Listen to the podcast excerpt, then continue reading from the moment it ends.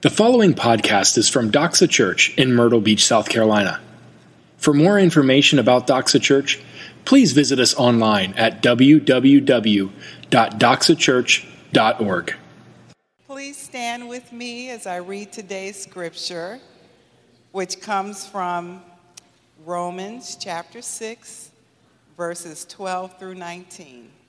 You can follow along with me on the screen behind me or the Bibles around your chairs on page 943. Let not sin, therefore, reign in your mortal body to make you obey its passions. Do not present your members to sin as instruments for unrighteousness, but present yourselves to God as those who have been brought from death to life, and your members to God as instruments for righteousness. For sin will have no dominion over you, since you are not under the law, under law, but under grace. What then? Are we to sin because we are not under law, but under grace? By no means. Do you not know that if you present yourselves to anyone as obedient slaves, you are slaves of the one whom you obey, either of sin, which leads to death, or of obedience, which leads to righteousness.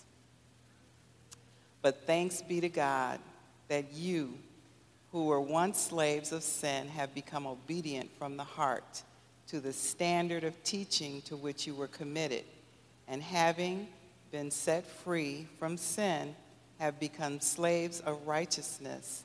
I am speaking, speaking in human terms because of your natural limitations. For just as you once presented your members as slaves to impurity and to lawlessness, leading to more lawlessness, so now present your members as slaves to righteousness, leading to sanctification. This has been the reading of God's word. You may be seated. Father, I thank you for another opportunity for us to worship you together this morning. I pray that you will open our hearts and our minds to you this morning by the power of your Holy Spirit. Father, I pray that you will help us to love you more, to treasure your Son more, to rely on your Holy Spirit more. Father, I, I ask for your help this morning. God, I have nothing of value to say in my own strength. I have nothing of value to offer in my own wisdom, God. I pray that everything that I say today will be from you, Lord. God, I pray, Lord, help us to focus intently on you. I pray that we would savor your word together this morning. God, I pray that we would hear your word with joy. Father, lead us in the truth this morning. It's in Jesus' name that we pray. Amen. Well, as always, it is such a blessing for us to be together in worship this morning. We are living at a time when the Sunday morning worship gathering, the service is becoming more and more devalued. And it is so easy for us to forget what happens when we gather together to sing and pray and read and, and ponder the scriptures together, there's something powerful that happens in this place every Sunday morning. There's something powerful that happens when we, as the local church, we assemble together for worship. God, He is with us in a very special way when we're here together. And I say all that to say it is such a blessing to my heart to be with you all and to see journey through Romans this morning by looking at chapter 6 verses 12 through 19. And when I say we're continuing our, our journey, it's more like a climb up a mountain. There may be some weeks when the trek it, it isn't too difficult, but there, there will be others where, and you've probably already, already experienced some of these weeks, where it feels like we're climbing straight up the face of the mountain. A verse by verse study through the book of Romans, it can be quite challenging at times. Paul's themes, His arguments, the theology that he's expounding, is not always easy to process and to understand. We really have to listen and we have to, to focus so that we can track what Paul is saying. But, church, the book of Romans, God's word illuminated by his Holy Spirit, it will provide treasure for a lifetime if we will faithfully dig into it. Now, we've titled this series on Romans, How the Gospel Changes Everything. God, through faith in Jesus Christ, we know that there is not a truer statement in all the universe. The gospel, it does change everything. The good news of what God has done through the person and work of Jesus, Jesus Christ to reconcile us to himself it's glorious, glorious news. And I want to remind everyone of a couple things we're doing here at Doxa in an effort to live out this conviction that we have that the gospel changes everything. First, last week we, we passed out these cards. They should have been on the chairs, and I think there were some at the table in the back. And these cards, I'm not sure what they're, they're officially called, but we're calling them the Who Are Your Three cards. And this is my card right here and I've written down the names of, of three individuals that I'm going to be praying for, and I'm going to be looking for opportunities to share the gospel with. And we hope that you all will, will take part in that as well. Next week is our Bring a Friend to Church Sunday. And I'm going to be inviting, Lord willing, these three individuals to be here with us to, to worship.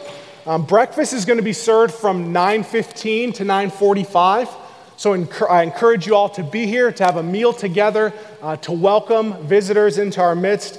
And this, this is going to be a great opportunity, not just to invite people and share a meal and have a little bit of fellowship, but this is going to be an opportunity for people to hear the gospel and to worship the Lord with us. So don't forget, next week, invite a friend to church Sunday. And really, it doesn't even have to be a friend, just invite somebody to church Sunday and we'll have a meal together and we'll worship the Lord and they will hear the gospel.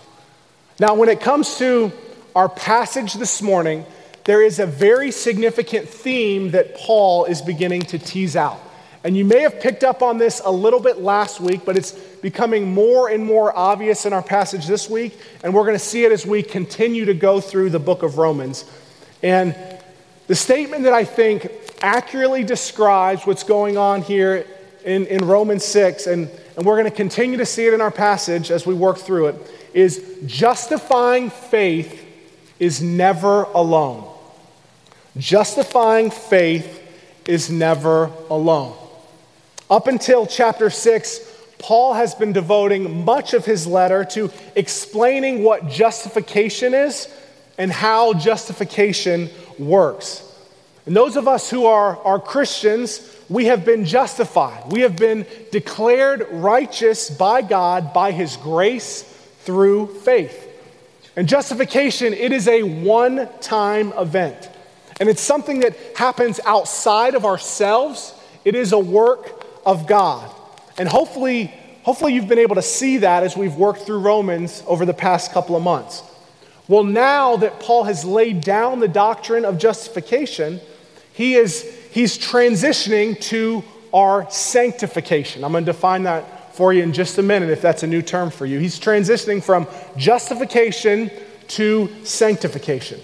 Now, both of those terms, justification and sanctification, are similar things in that they are both provided for by Christ. So, in one way, justification and sanctification are inseparably, inseparably joined together yet they differ. Sanctification is the continual process of being made more holy. Sanctification is the continual process of being made more holy. Remember, justification, that is a one time deal.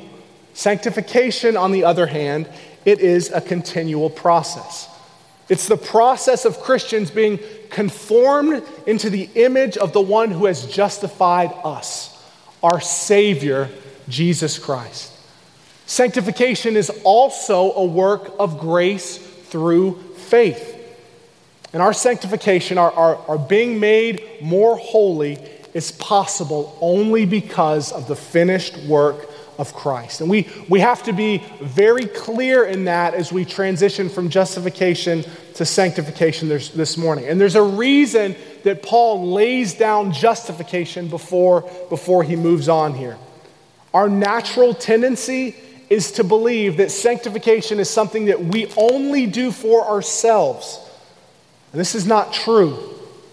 This mindset can creep in or a dangerous mindset can creep in where we tell ourselves, I've been justified by God, and I know that that was His doing, but this sanctification, my growth as a Christian, that's all up to me.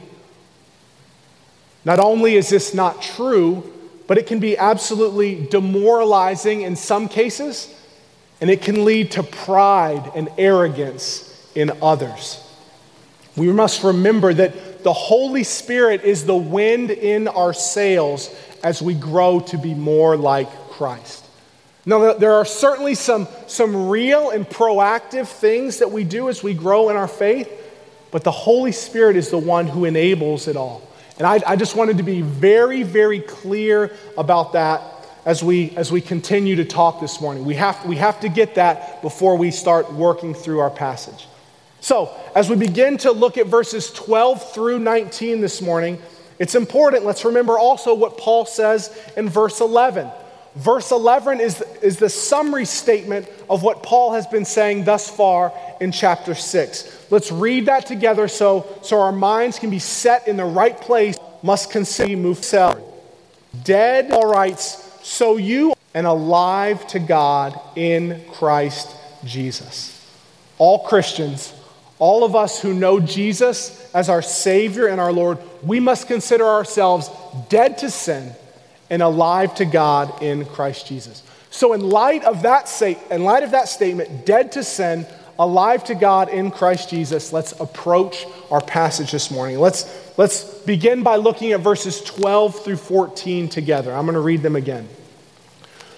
Paul writes, Let let not sin, therefore, reign in your mortal body to make you obey its passions.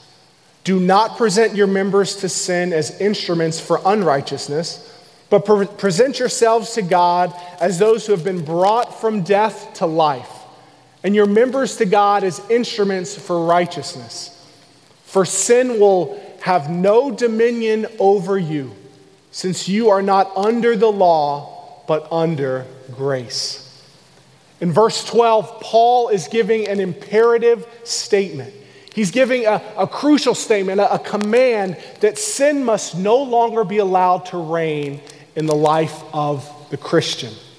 As followers of Christ, we have been transferred from the realm of sin and into the kingdom of God. Our passports, if you will, they no longer say citizens and residents of the realm of sin. We've been given new life through and in Christ, and we now belong to the kingdom of God. And listen, listen to this next reality. This is such good news, and some of you really need to hear this this morning. Sin's power is broken for the one who trusts in Christ. Sin no longer has any control or any claim on us who belong to Jesus. John Wesley has a, a help. Wesley says, Sin remains although it no longer reigns. Sin remains although it no longer reigns. And we would, we would be wrong if we understood that death to sin means that we as Christians no longer wrestle with or struggle with sin. That is not at all what is being said here. But Paul's making it very clear that sin's power, it has been broken. And because sin's power has been broken, this must be evident in the way that we live our lives. It must be evident in practice. Our lives should demonstrate that we have been freed from the power of sin. We've been transferred from the realm and dominion of sin.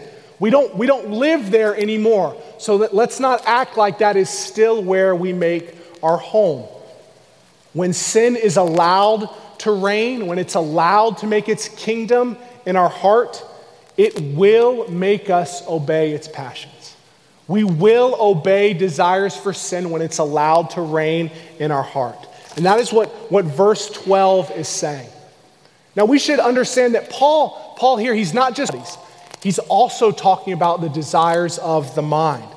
Our desires to have our way or to exercise control over others. He's talking about things like envy, pride, dissension, and jealousy.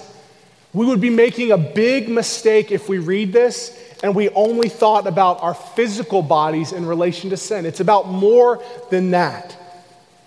Paul's, Paul's describing um, who we are as human beings in contact with the world. That, that is what he's talking about here.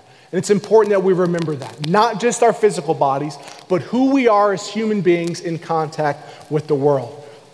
In verse 13, Paul continues with imperative statements urging us not to present our members to sin, but instead to present ourselves to God. Now, there's, there's a strong military image going on here.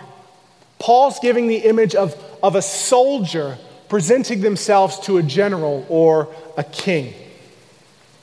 Now that we are dead to sin, we must avoid using our, our resources. We must avoid using our abilities, our natural capacities to serve sin. We have a new king now, and we are in service to God. The military imagery that's being used, it, it, becomes even more apparent when we understand how the word instruments is being used here. The word for instruments, it means weapons. So Paul is saying, don't present your members, don't present your, your natural capacities as weapons for unrighteousness. Instead, we as born again Christ followers, as people who have been brought from death to life, we choose to place ourselves and our weapons at the disposal of our God. Our weapons, our natural capacities that God has given us, are at the disposal of our Master and our King. We're told to present our members as instruments for righteousness, not for unrighteousness. We willingly we hand over to God the weapons that he has given us, our natural capacities and abilities. Now, righteousness, it has, it has a moral meaning here. We conduct ourselves and behave in a way that is pleasing to God. Point. It's only through our righteousness that is attained through faith in Christ that we are able to be obedient to the righteousness that God demands. I want to say that again to make sure that's clear. It's only through our righteousness that is attained through faith in Christ that we are able to be obedient to the righteousness that God demands. It's our faith in Christ and the righteousness that is, that is given to us that enables us to be obedient to God. We, in our own strength, church, hear this. We, in our own strength, we are incapable of doing this. And, brothers and sisters, we will either be destroyed by pride or despair if we think that we can attain righteousness on our own. I can tell you in my own life, there have been times when I've fallen on both sides of this pride when I think it's all me, and despair when I'm not relying and trusting on Christ in pursuit of holiness. Just like our salvation and justification is through Christ, so is our sanctification and our ability to live holy lives before God. Now, Paul, he closes the thought that he's been developing in verse 14. And really, what he's doing there is he's giving us a promise. He's giving a promise, assuring believers, assuring all of us who are in Christ that sin will not rule over us. Verse 14 says, For since you will have not under law, will have no dominion over you, since you are not under law, but under grace we, as born again believers, are no longer part of the old covenant. We're no longer part of the Mosaic law system. Now, listen, listen very carefully to what I'm saying here. I'm not saying that the law no longer has any value. I'm not saying that the Old Testament law is no longer important in our lives. It's extremely valuable and it's extremely important. And, and as we work through Romans 7, we're going to see how important the law is. But Christians are no longer under the law. Instead, we are under grace. And now that we are in the age of grace, we are enabled to be obedient to what God commands by the power of the Holy Spirit. If you look back in the Old Testament, both Jeremiah and Ezekiel, they prophesied about this taking place. They prophesied about this new covenant that was coming that would be marked by grace. Real quick, listen to what Ezekiel says in Ezekiel 11, 19 through 20. I think that'll help you get the picture a little bit. It says, And I will give them one heart, and a new spirit I will put within them. I will remove the heart of stone from their flesh and give them a heart of flesh.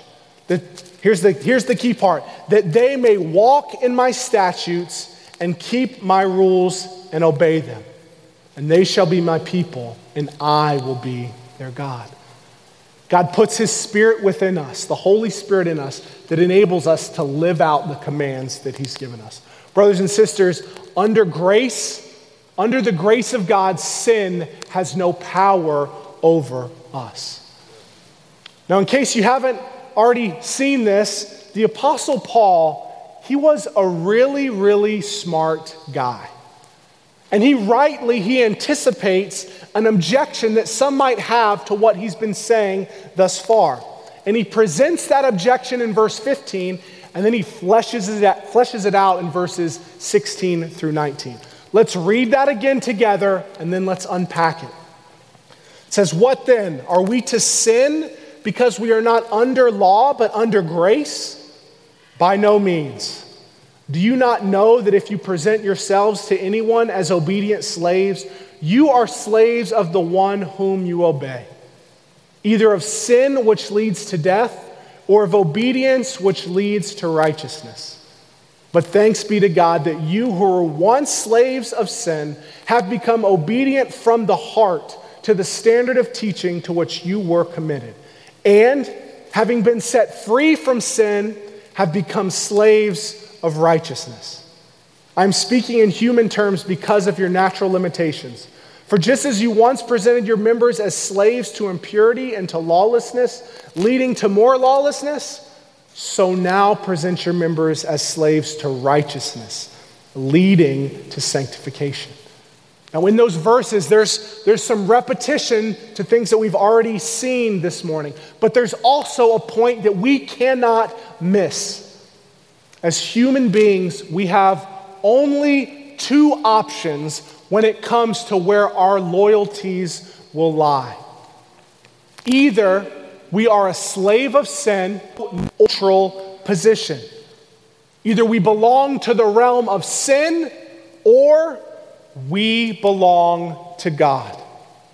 And one of the most powerful stories that I've ever heard that um, it, it articulates this truth. It came from a former heroin addict. On six separate occasions, this man entered rehab. And each time, he would quickly relapse. Finally, after the seventh time, and this is a true story, by the way, after the seventh time in rehab, he had come out and he had been clean for a number of years. And I have, I have a friend who spoke to this man, and he asked him, he said, What was the difference about the seventh time? Like, what, what was magical about the seventh time that you got out and you've, you've remained clean? These were similar rehab programs. There didn't appear to be anything different that was happening. So, what was it about this last time that, is, that has enabled you to be free from your addiction? And this is what, this is what the guy said. He said, The first six times that I entered rehab, I just wanted to be free. I just wanted to be free from this addiction. All I thought about was being freed from the shackles that addiction puts on you. And it was actually this passage in Romans that changed his life. He finally realized that there, there was no neutral position. Every human being is a slave to that which they obey. And this man realized that true freedom, true freedom can only be found in belonging to God through faith in Jesus Christ. And when he grasped the, the truth of the passage that we're looking at this morning, we think freed him from his addiction.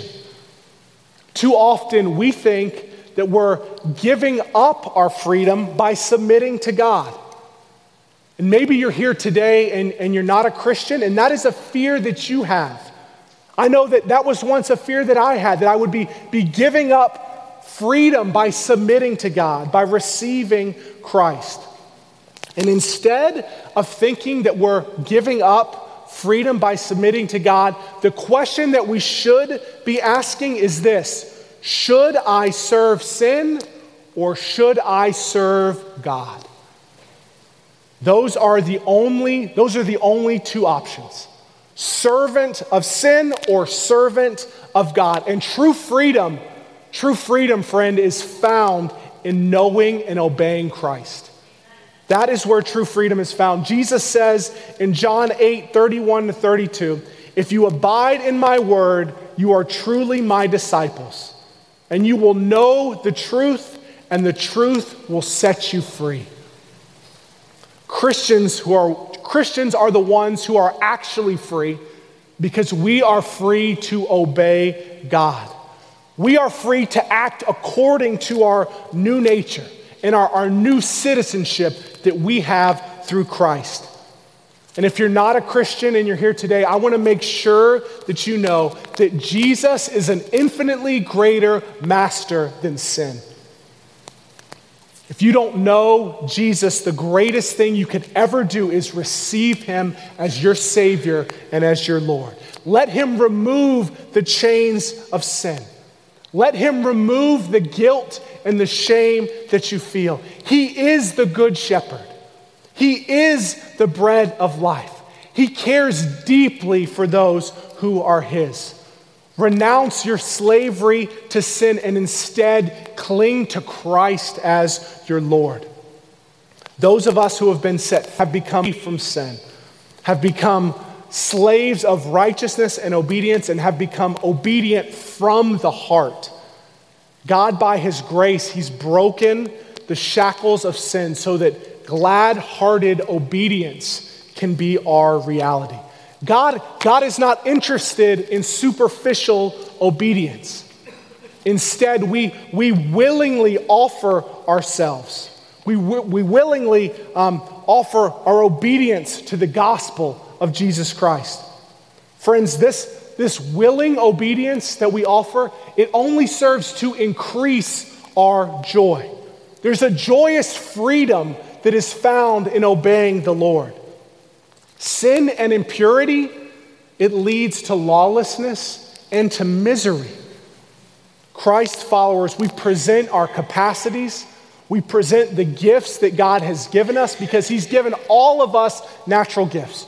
We all have giftings in different areas, and we present these gifts to God. We present them to righteousness, which leads to our sanctification. I know as we've been going through this, at least I pray, I trust, how that you've already seen many points of application. You're seeing things that you're seeing how this scripture applies to your, to your life. Um, I know God, God works as we, as we pull out what the word is saying. He will apply things that I'm, not, I'm probably not even going to say.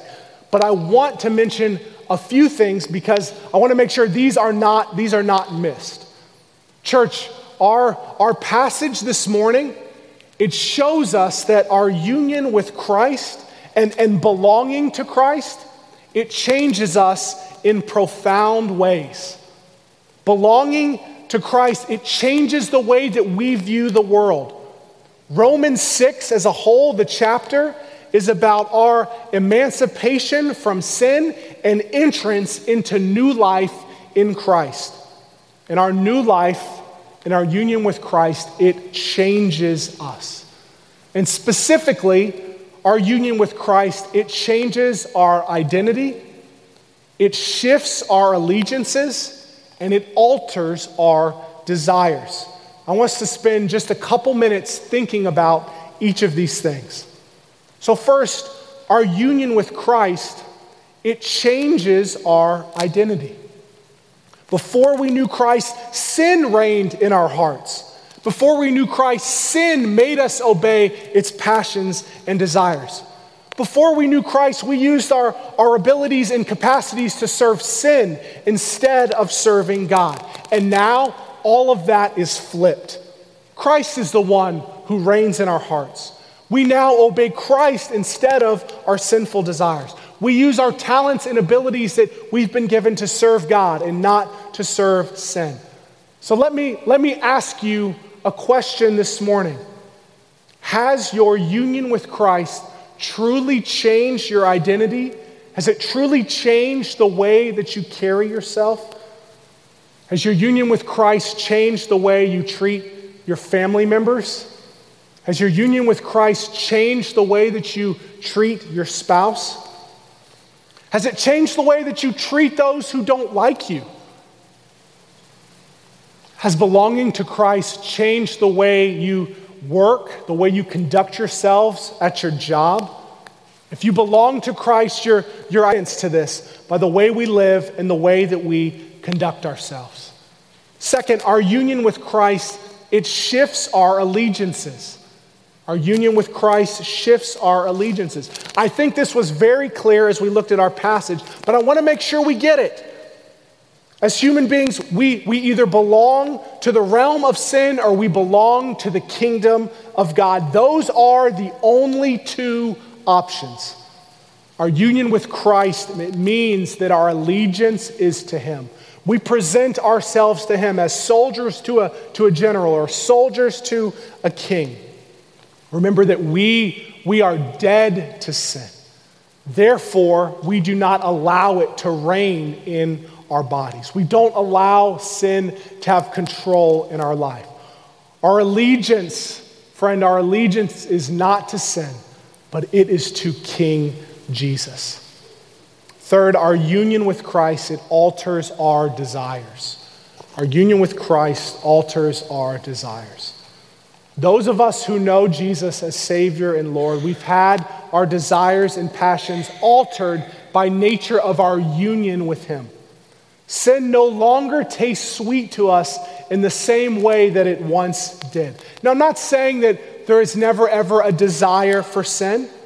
We know that we will, will struggle and wrestle against sin as long as we remain in these, these earthly bodies, but we are given new holy desires through our union with Christ. We want to please the Lord with the way that we live our lives. We want to honor and glorify Him in everything that we do. The desire for our names to be known, the desire for, for our names to be great, they should not be present when we belong to Christ. Our union with Christ give us a, gives us a desire to, to obey Him and to, to serve Him. So, in addition to this passage showing how our union with Christ changes us, there's, there's one other thing that I really want to make sure we grab on from what we've looked at this morning. And that's this holiness in our lives will not be gained simply through greater effort.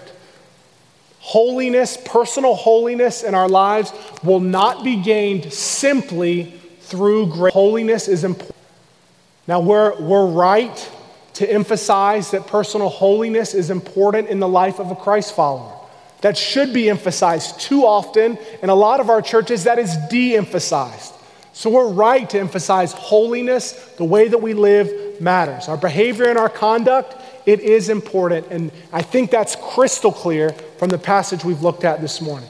And it's clear from other places like Hebrews 12, 14, where we're told to, to strive for peace and for holiness without which we will not see the Lord. However, this is big. We're missing the point if we forget that sanctification is God working in us to fulfill the holy desires that He gives us when He saves us. Sanctification, the, the process of being made holy, it is, it is God's work. Now, we are required to, to exert ourselves in sustained obedience. We most certainly should work hard at pursuing holiness in our lives. We work hard not to allow sin to have power over us. Because remember, we've been freed from that through Christ. But the reality is, we will always ultimately fail in holiness if our eyes are not fixed on the cross. Let's say that again. We will ultimately always the cross. Sanctification is God enabling us more and more to die to sin and to live unto righteousness. And I hope, I hope that that's been clear as we've examined this passage this morning. I hope it's been clear that justifying faith is never alone. Sanctification, growth in Christ, it always accompanies true justification in Christ. And it's not simply in our own strength, it's through the Holy Spirit enabling us and empowering us to live holy lives before God. Just like our justification is a work of God, our sanctification is a work of God. And we work hard, we strive for holiness, but it's God that's pushing us forward.